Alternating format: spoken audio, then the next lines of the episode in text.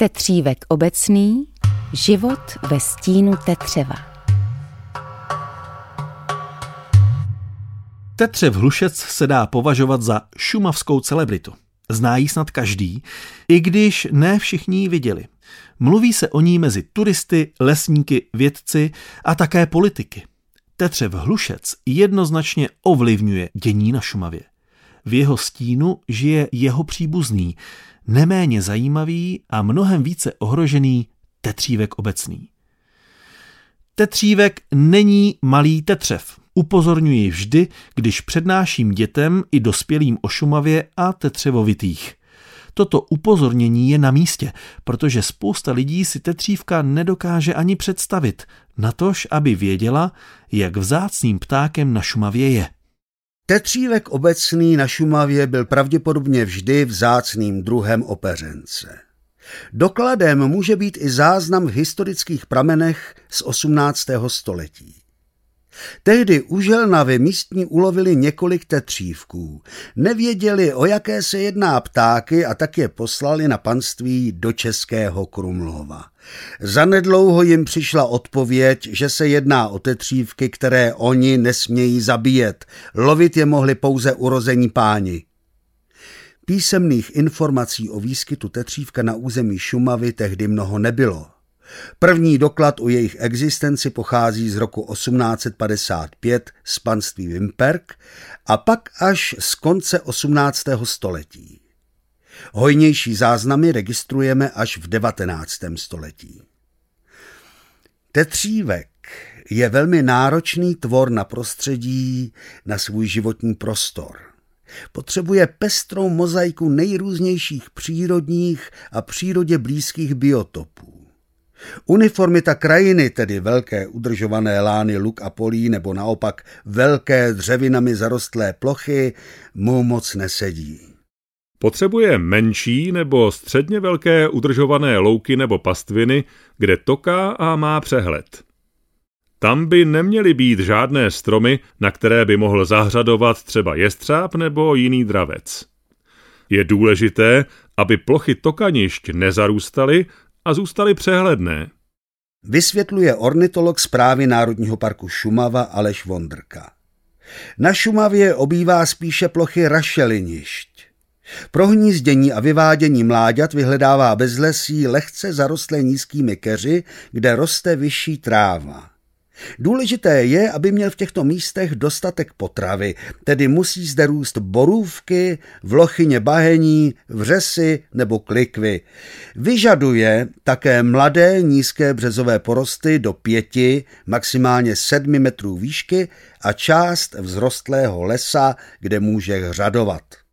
A protože tetřívek je pecivál, který celý život zpravidla tráví do půl druhého kilometru od svého tokaniště, tak taková různorodá mozaika různých biotopů musí být právě na tak malém prostoru. Dodává Aleš Vondrka. Takové podmínky začalo nabízet hospodaření lidí, které se na Šumavě nejvíce projevovalo na přelomu 18. a 19. století a v době po první světové válce. Vytváření luk a polí, které ale nebyly nijak rozsáhlé, a remízu vedlo k největšímu populačnímu rozmachu tetřívka. Od té doby však jeho počty už jenom klesají. V roce 1977 došlo k celoplošnému sčítání tetřívků na celém území Šumavy. Z konečného počtu se nám dnes až motá hlava. 1245 ptáků. V rámci tohoto počtu byla určitě většina kohoutků, dá se předpokládat, že jich bylo přes tisíc. Rozklíčovává sčítání z roku 1977 Aleš Vondrka a doplňuje údaje od lesníka a mysliveckého historika Jiřího Andresky z období po druhé světové válce. Na Prášilsku bylo zhruba 300 tokajících kohoutků. Dnes je tam chudák jediný. A ještě perlička z minulosti. Obyvatelé Arnoštova na Prachaticku v době toku tetřívků museli zavírat okna.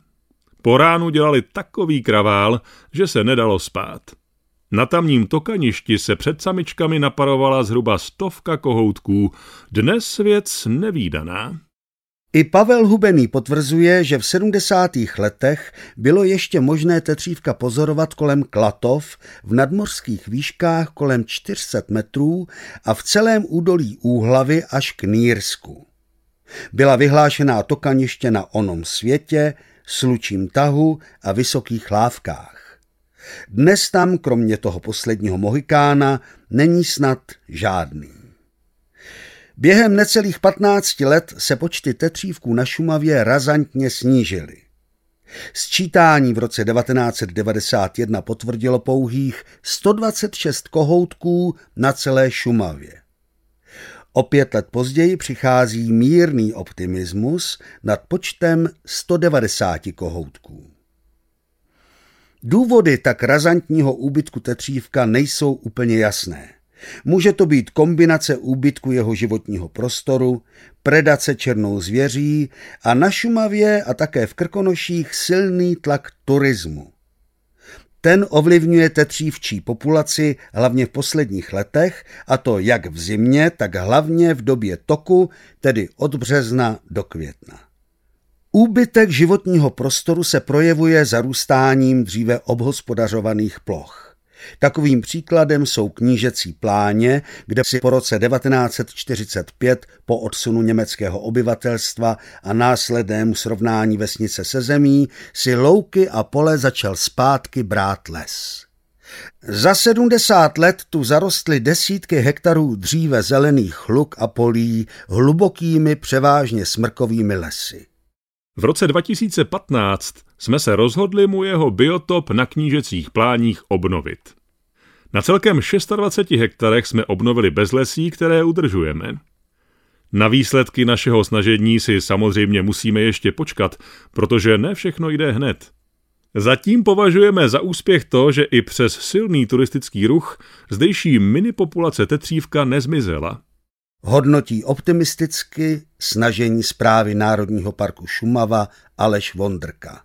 Problémem na knížecích pláních je také silný turistický ruch. Jedním z nejcitlivějších období pro tetřívka je období toku. Jde především o samičky, které jsou plodné jen sedm dnů v celém roce. Navíc jsou velice vybíravé a předtím, než se jim otevře týdenní fertilní okénko, chodí na to kaniště a vyhlížejí si toho nejsilnějšího kohoutka, největšího rváče. Takový kohoutek se přitom spáří s absolutní většinou všech samiček, až z 90% z nich. Sám má tedy dost práce. Nechává nahlédnout do tetřívčí ložnice Aleš Vondrka. A kohoutci se v rámci toku opravdu umí předvádět.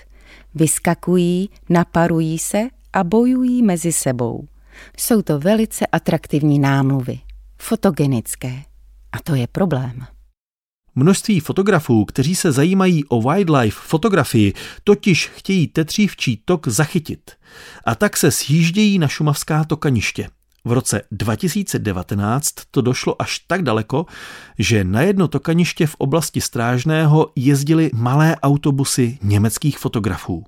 Tohle je opravdu závažný problém, protože někteří fotografové mohou vyrušovat přímo při toku a ani nenechají ptáky tok dokončit. Když se to stane několik dní za sebou, nemusí dojít ke spáření. Následky pak vidíme při sčítání následující rok. Vysvětluje Vondrka. Jednoduše řečeno, chybí respekt k tomuto druhu. A paradoxně od lidí, kteří tvrdí, že mají přírodu a Šumavu rádi.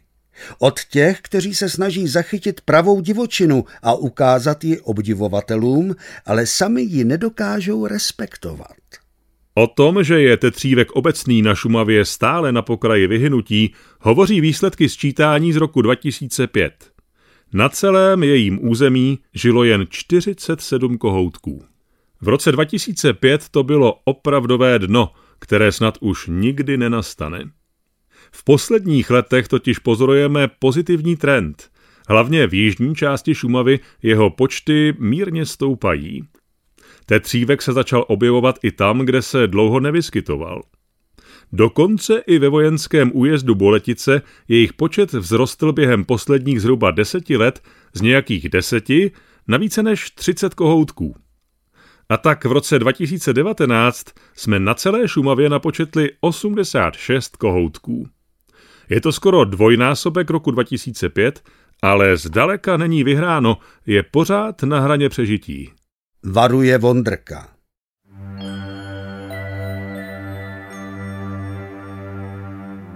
Tetřívek to tedy ještě nezabalil. Je to bojovník a určitě stojí za to mu v jeho boji o život pomoci. Zpráva Národního parku Šumava mu pomáhá s vytvořením jeho životního prostoru, ať už udržováním bezlesí nebo obnovou mokřadů. Pomoci mu ale můžete vy všichni. Stačí jediné – respektovat jeho potřeby.